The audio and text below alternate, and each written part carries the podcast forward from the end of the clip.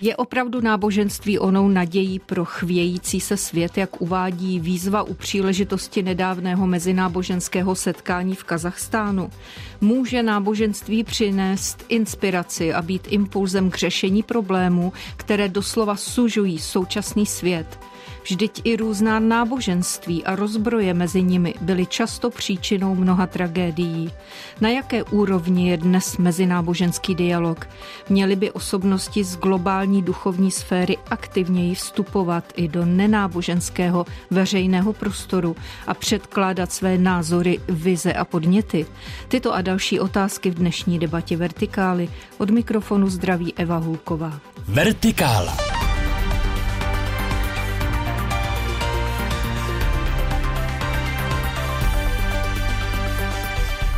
Tak tedy k dnešní diskusi eh, vítám ve studiu Českého rozhlasu Plus Pavola Bargára, kazatele a vysokoškolského pedagoga z Evangelické teologické fakulty Univerzity Karlovy.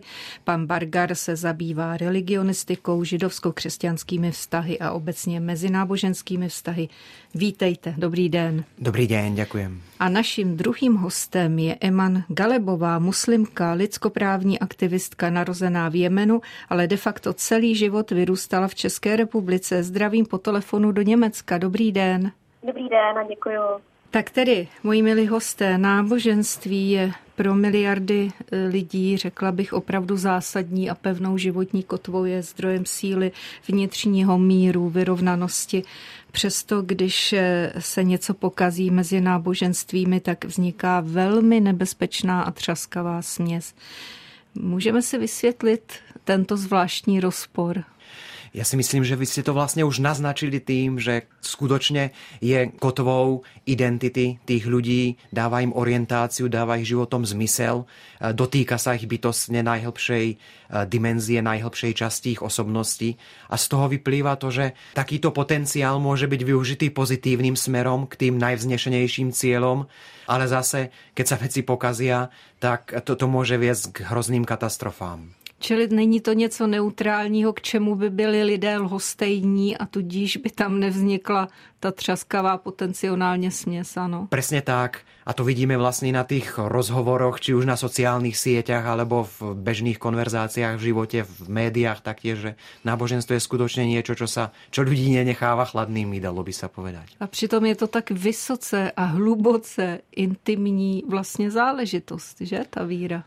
Áno, to, to je pravda a predovšetkým teda v tom našom západnom civilizačnom okruhu sme na to tak zvyknutí, že náboženstvo, viera e, je vecou súkromnou, je vecou privátnou, ale vlastne v minulosti a v mnohých oblastiach sveta dodnes e, to, to tak nie je, že tá, tá miera sekularizácie toho zosvedštenia alebo od, od náboženštenia nie je taká ako v tom prostredí, v ktorom, v ktorom žijeme.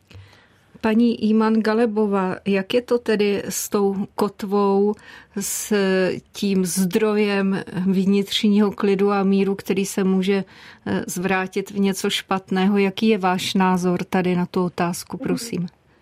Tak eh, vlastně co se týče té třáskavé věci mezi, nebo směsi mezi náboženstvími, tak já bych to řekla jinak. Nebezpečná nebo třáskavá věc nevzniká mezi náboženstvími, ale podle mě mezi představiteli těch náboženství.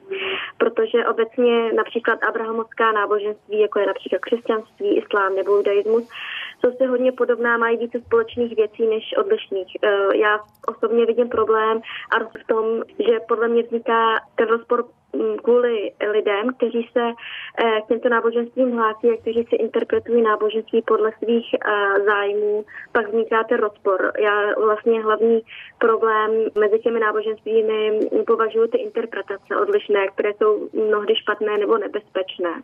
Pane Bargáre, co říkáte tady na, ten, na to hledisko těch špatných nebo prostě problematických interpretací? Hmm. Já myslím, že paní Galebová tu eh, zdôraznila dôležitý aspekt, že skutočne, keď hovoríme o náboženstvách, musíme mať na mysli vždy, vždy ľudí, že to nie je nejaký abstraktný systém, ale nejaká teória, ale vždycky sú za tým konkrétni ľudia a v prípade vlastne náboženstiev väčšiny z nich sa bavíme o mnohých miliónoch, často 100 miliónoch ľudí A takže tie interpretácie samozrejme sú rôzne v závislosti na prostredí, v ktorom ľudí žijú, ľudia žijú, kultúre a tak ďalej. A čo je tam nebezpečný faktor je skutočne, že náboženstvo ako tá vec, ktorá je dôležitá pre mnohých ľudí tým, že sa ich bytostne týka, tak mnohí demagógovia a, a, a fanatici a populisti majú záujem vlastne zneužiť tento potenciál pre tie svoje ciele. Takže vlastne tá agenda, ktorú mnohí ľudia sledujú, môže práve viesť k tomu zneužitiu tých náboženských tradícií. Dá se říci na základě toho, co jste tady vy dva zatím řekli, že opravdu ty mezináboženské vztahy je oblast, kterou se opravdu nevyplácí nechat ležet ladem, ale že je potřeba na tom pracovat. Jak se říká, když žijí dva třeba v manželství nebo v mhm. nějakém vztahu, takže aby to bylo dobré, musí se na tom pracovat. Tak platí tady to, i když je to poněkud obecná debata v této fázi, vím, ale platí to, že i na tom se musí pracovat na všech možných fórech, počínaje od malých farností až po taková e, to fóra, jako bylo třeba to mezináboženské setkání v Kazachstánu nedávno. Pane Bargáre. Ano, tá práca je potrebná a nikdy vlastne nekončí, že tam nie je nejaký cieľ, ktorý by sme raz a navždy dosiahli. To je možno tiež taký vlastne klam alebo zvod, že človek si myslí, že náboženstvo eh, je niečo, čo je tu, tak povedať, skoro väčšné, alebo že proste dlhú, dlhú dobu, že sa opiera o texty a o rituály, ktoré sú s nami už dlhú dobu, ale tie sa vždycky menia v danom čase, v danom kontexte, v danej, v danej kultúre a ten rozhovor a tá spolupráca preto vlastne nikdy z princípu veci nemôže končiť. Paní Kalebová, vy jako praktikující muslimka žijící v Evropě, eh, doslova bych řekla, že žijete den za dnem svůj osobní mezináboženský dialog. Eh, zároveň i třeba jako mezikulturní aspekt je tam. Jaký vy tady z toho máte pocit na vlastní kůži, tak říkajíc? Nebo mhm. zkušenosti i úplně věcné, to nemusí být jenom o pocitech. Tak eh, určitě to nikdy byl boj. Nicméně jsem byla vždycky ráda, že každý eh, ten boj, kterému jsem musela čelit, byla jsem ráda za každý ten eh, boj, který, mm, kterému jsem musela čelit a právě kvůli těmto bojům jsem více poznávala sama sebe. Poznávala jsem, kdo jsem, co chci a jestli jsou myšlenky a hodnoty, ve které věřím, jestli jsou správné nebo ne. A právě ta odlišnost eh, kultur a náboženství podle mě otevírají člověku oči a uhly pohledu. Aspoň teda z té mé zkušenosti, to, že jsem žila vlastně v ateistické, eh, vyrůstala v ateistické společnosti, ve mně vyvolávalo hodně eh, otázek, přemýšlela jsem nad těmi otázkami víry a právě ta odlišnost té kultury a náboženství mě nutily hledat odpovědi k mým otázkám, což podle mě je výhoda, jelikož hledání odpovědí na moje otázky eh, mě nutí teda víc zkoumat eh, své náboženství, což mě pak chrání před slepým praktikováním víry a před manipulacemi. A to mě teda hodně upevnilo ve své víře a ať se stalo cokoliv, ať jsem byla terčem čehokoliv, tak uh, jsem si byla vždycky jistá a měla jsem teda pevnou víru. Jako je to boj, je to výzva, ale tenhle boj vždycky člověka upevní víc a víc. Vy jste se angažovala ve veřejném prostoru v Teplicích hodně a mm, nesklízela jste vždycky jenom chválu za to, naopak, ale já jsem přečetla různé rozhovory s vámi a vy jste i přes ty negativní zkušenosti odmítala, že by Česko bylo xenofobní. Prostě to vysvětlujete strachem z neznámého, masáží ze strany populistů, strachem. Jak mocná zbraň tady v těch otázkách je strach? Otázka pro oba. Je to mocná zbraň a asi obzvlášť v dnešnej dobe, v dobe pokročilých mediálnych technológií, mass médií, sociálnych sietí. A čo je tu dôležité zdôrazniť je, že e, pri téme strachu sa presúvame z roviny e, čisto intelektuálnej, racionálnej do toho podvedomia alebo nevedomia. Takže to sa vlastne dotýka tých najhlbších inštinktov, alebo niekedy i pudov ľudia. S tým práve tí rôzni populisti, fanatici, demagógovia pracujú že strach je niečo, čo, čo treba vziať vážne, môže to byť užitočný obranný mechanizmus, ale zase nie je správne, keď sa e, zámerne priživuje a zneužíva. Váš názor, paní Galebová, tady na ten fenomén strachu v těchto otázkách? Podle mě je to taky hodně mocná zbraň a stačí si vzpomenout eh, eh, na rychlý vzestup několika politických stran v době migrační krize a v době sílící islamofobie například v Česku nebo obecně v Evropě. Um, několik let se ve společnosti sázal strach a nenávist k migrantům nebo muslimům a právě díky tomuto strachu se populisté dostali třeba do parlamentu a do vysokých státních funkcí. Pak tenhle strach zase přešel, protože lidé nejsou hloupí a uvědomili si, že žádná hrozba z toho, eh, co populisté vykládali, neexistuje a navíc se změnila situace, přišla pandemie a válka s Ukrajinou a tak dále. Pak tyhle preference těchto populistů zase klesly a už se nedostali pomalu ani do parlamentu. No a dneska zase straší třeba s Ukrajinou válkou, hladem sází nenávist Ukrajincům a tak dále. No podle mě mm, uvidíme, kam to povede a čeho se chytnou, až Ukrajina zase přestane být eh, trendem. A já si obecně myslím, že strach je přirozenou lidskou vlastností eh, a přirozený lidský pocit. Já se taky bojím neznámého a všichni se bojíme neznámého, nicméně když eh, použiju v boji proti mému strachu nenávist, Eh, jak se bohužel stalo v, třeba v Česku nebo v jiných evropských státech, tak eh, ztrácím úplně všechno. Ztrácím svoje hodnoty, zásady a hlavně svou lidskost, což je hodně velký problém, pokud eh, právě třeba společnost ztratí své hodnoty nebo zásady a lidskost kvůli tomu strachu. Vy jste se tady zmínila o té válce, ale to je jako, řekla bych, legitimní zdroj jakýchkoliv strachů napříč společností. A nevím, jako myslíte, že lidem pomáhá prostě víra, víra, naděje? To, co, to, ty, ty hodnoty, které přináší prostě náboženství. Určitě víra, naděje a tohle jako tady ty hodnoty určitě eh, když už nepomůžou třeba lidem mm, prakticky v životě, tak určitě psychicky. Když, eh, když se člověk bude mm, denodenně bát války a toho, že vlastně všechno je drahé a že nebude mít peníze a tak dále, tak eh, se psychicky zhroutí. Tak aspoň právě třeba i to náboženství, eh, ta naděje a tak dále může pomoct aspoň psychicky což eh, ta psychická stránka v dnešní rychlé době je hodně, hodně důležitá stránka. Pane Bargády, vy jste taky kazatel, jak zmíněno, jistě přicházíte do styku nejenom s vysokoškoláky, ale s dalšími lidmi, čili váš názor tady na, na tu věc ja by som ešte upozornil na jednu dôležitú vec z môjho pohľadu. Nádej si netreba zamieňať alebo míliť s optimizmom. To nie je eh, proste také nejaké presvedčenie, že veci nejako dobre dopadnú a že veď ono to smeruje proste len k tomu lepšiemu a lepšiemu bez nášho pričinenia alebo ako si samovolne, alebo že vlastne tá budúcnosť, to čo, čo pred nami je, čo nás čaká, je vecou len nejakého strategického plánovania, ktoré si môžeme presne nalinkovať a uh, podľa toho konať.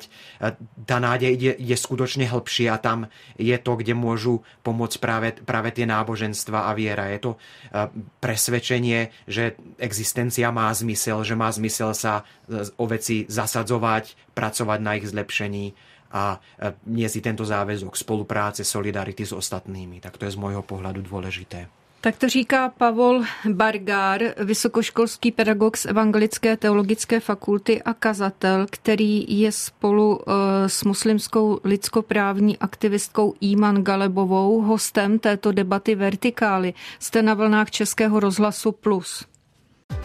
Posloucháte Vertikálu. Aktuality, reportáže a rozhovory z duchovního světa, doplněné debatou o věcech mezi nebem a zemí. Poslechnout si je můžete také na webu plus.rozhlas.cz, aplikaci Můj rozhlas a v dalších podcastových aplikacích. U příležitosti eh, mezináboženského setkání v Kazachstánu vznikla výzva nazvaná Náboženství naděje pro chvějící se svět. Eh, mezi iniciátory byl také profesor Tomáš Halík a signatáři pak jsou osobnosti z eh, různých oblastí náboženství, historie a politiky. Tento dokument obsahuje celkem sedm bodů, které v celku lapidárně popisují současný nepříliš utěšený stav dnešního světa. Není to zkrátka lehké čtení. Nejdříve dovolte, zeptám se obecně, eh, je smysluplné, když zástupci světových náboženství, a opravdu se jich tam sešlo na 100 delegací, takto popisují situaci a apelují na potřebu zásadních změn směrem i za hranice svých církví. Je to důležité, smysluplné, dává to smysl. Pane Bargáre. Já najprv odpovím v stručnosti a potom to trochu rozviniem. Ano, prosím. Stručně, já si myslím, že je to důležité, ale je nutné ísť ďalej, nezostať len na tej rovine. Je to dôležité preto, pretože stretnutie na takýchto najvyšších úrovniach tých náboženských predstaviteľov pomáhajú jednak vytvoriť jazyk pre pomenovanie týchto vecí a taktiež ich vlastne kladú na stôl, tak povediac, na tej najvyššej úrovni. Mnohokrát títo náboženskí predstavitelia majú kontakty na svetových lídrov, politikov a potom vlastne tá, tá diskusia, to, čo je dôležité pre veriacich, pre ľudí hlásiacich sa k náboženstva, sa dostáva do toho širšieho, širšieho kontextu. Teda z toho pohľadu je to dôležité, ale z môjho som presvedčený, že tento taký prístup z hora, tak povediac, cez tých najvyšších náboženských predstaviteľov e, samotný nestačí. Že niektorí ľudia v podstate veci sú vlastne citliví na to a vlastne skeptickí voči, e, voči len takémuto prístupu. Ten prístup z dola si myslím, že je rovnako dôležitý. Kontakty, vzťahy medzi ľuďmi z náboženských spoločenstiev, z cirkevných zborov, z, zo synagóg, z, z moslimských obcí, aby mali oni tam na tej, na tej najnižšej, na tej grassroots úrovni dob, dobré vzťahy, aby spolu viedli dialog, aby spolupracovali. Teda musia sa doplňať tie Paní Kalebová, váš názor? Určitě je to důležitý e, symbolický akt, ale podle mě m, mm, bohužel nejsou dost slyšet. Chtělo by to větší mediální pokrytí a větší politickou váhu. E, jedno setkání v Kazachstánu určitě nestačí. A jestli je apel ke změně smysluplný, podle mě ano, ale chtělo by to na, chtělo by to na tom víc pracovat. Mně někdy přijde, že tahle setkání jsou spíše symbolická, prohlášení jsou krásná, naděje plná, ale v praxi e, není uveden praktický program, nějaký program mm, z politiky z, e, a tak dále, jak dosáhnout třeba těch změn. E, takže Mm, prohlášení jsou krásná, ale není tam uveden praktický program. A jak hodnotíte, vlastně... jak hodnotíte ten fakt? Pan Bargar tady hovořil o tom, že ti náboženští vůdcové mnohdy mají jaksi silné vazby na politiky, že mohou leco tímto, těmito cestami prostě ovlivnit, ale pokud vím, tak moskevský patriarcha Kiril, který má velmi silnou vazbu na Putina, na tomto setkání nebyl. S papežem Františkem se tudíž nesetkal.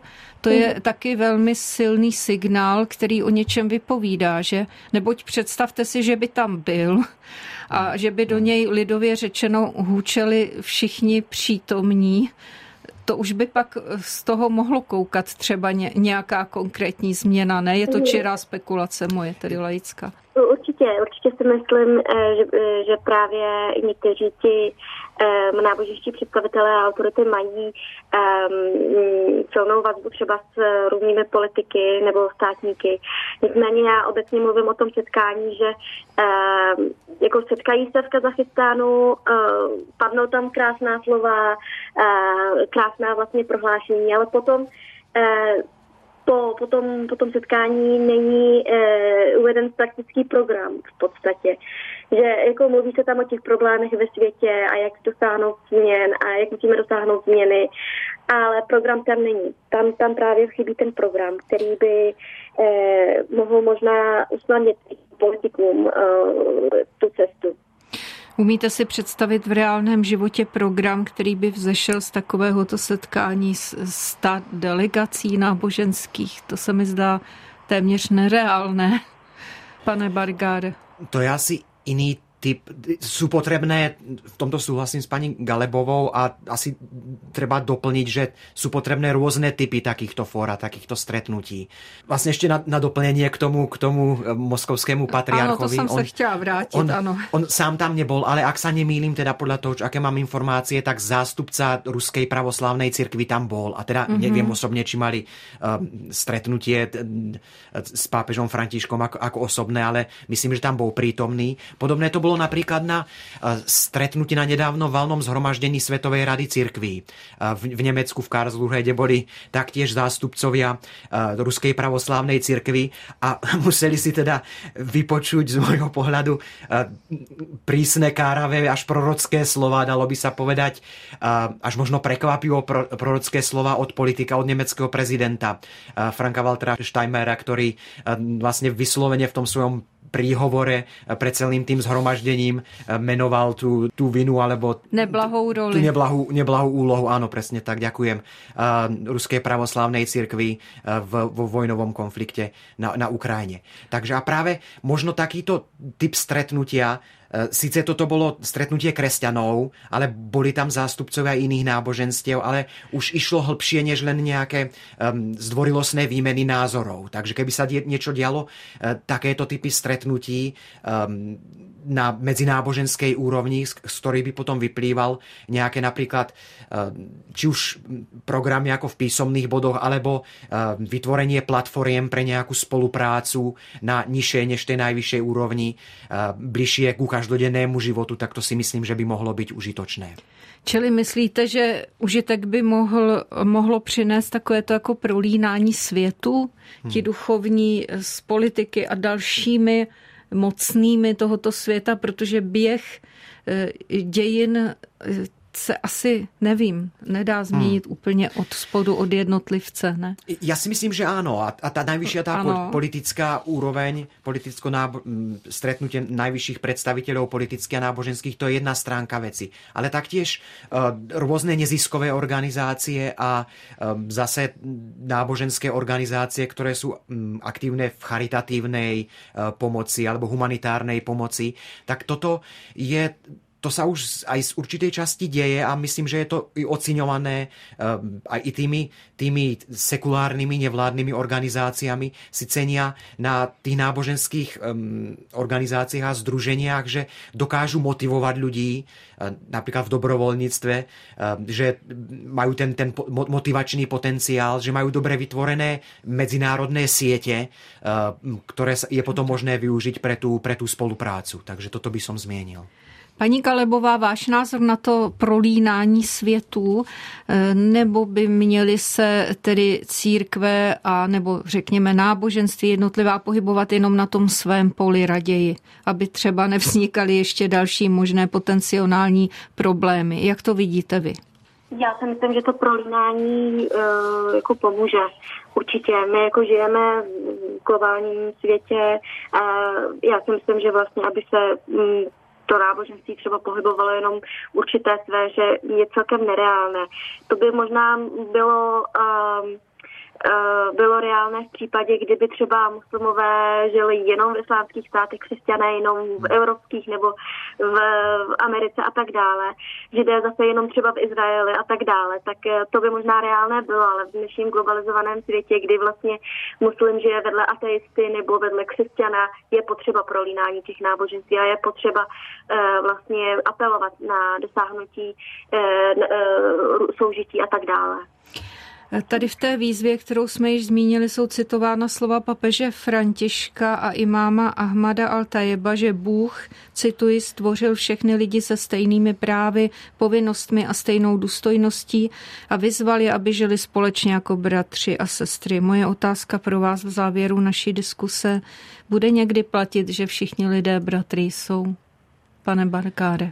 Tak já si myslím, že presvedčením eh, veriacich ľudí je, že, že, ono to už, že ono to už platí, že možno je to nerealizované ešte v, v súčasnosti, ale že, že ako také to platí a od toho sa musia odviadiť tie naše snahy.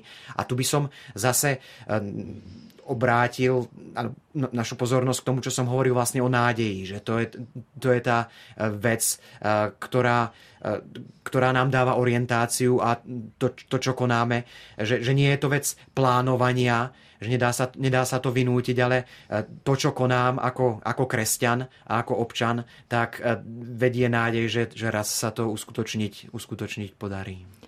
Paní Iman, naděje a všichni lidé, bratři, jsou nebo budou. Co vy na to? Já si myslím, že v dnešní době je, tahle, je to trochu těžké tvrdit, že všichni lidé bratry jsou. Podle mě mnohem jednodušší by bylo, kdyby se apelovalo na hodnotu lidskosti.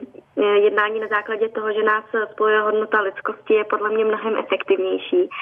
Když osobně pochopím, že osoba přede mnou, která věří v jiné náboženství, v jiného boha, v jiné hodnoty a myšlenky, je konec konců člověk jako já a beru tuto skutečnost bez žádného pohrdání, tak je tohle podle mě mnohem jednodušší cesta, eh, kterou lidský rod může naplnit.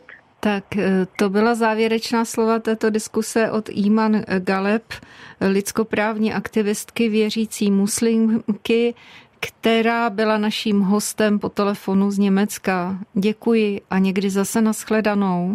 Také děkuji a nashledanou. Naším druhým hostem byl Pavol Bargár, vysokoškolský pedagog z Evangelické teologické fakulty Univerzity Karlovy a kazatel. Moc vám děkuji, že jste byl ve studiu. Naschledanou. Děkuji za pozvání. Pěkný den. Tak to byla debata Vertikály. Eva Hulková přeje dobrý poslech dalších pořadů Českého rozhlasu Plus.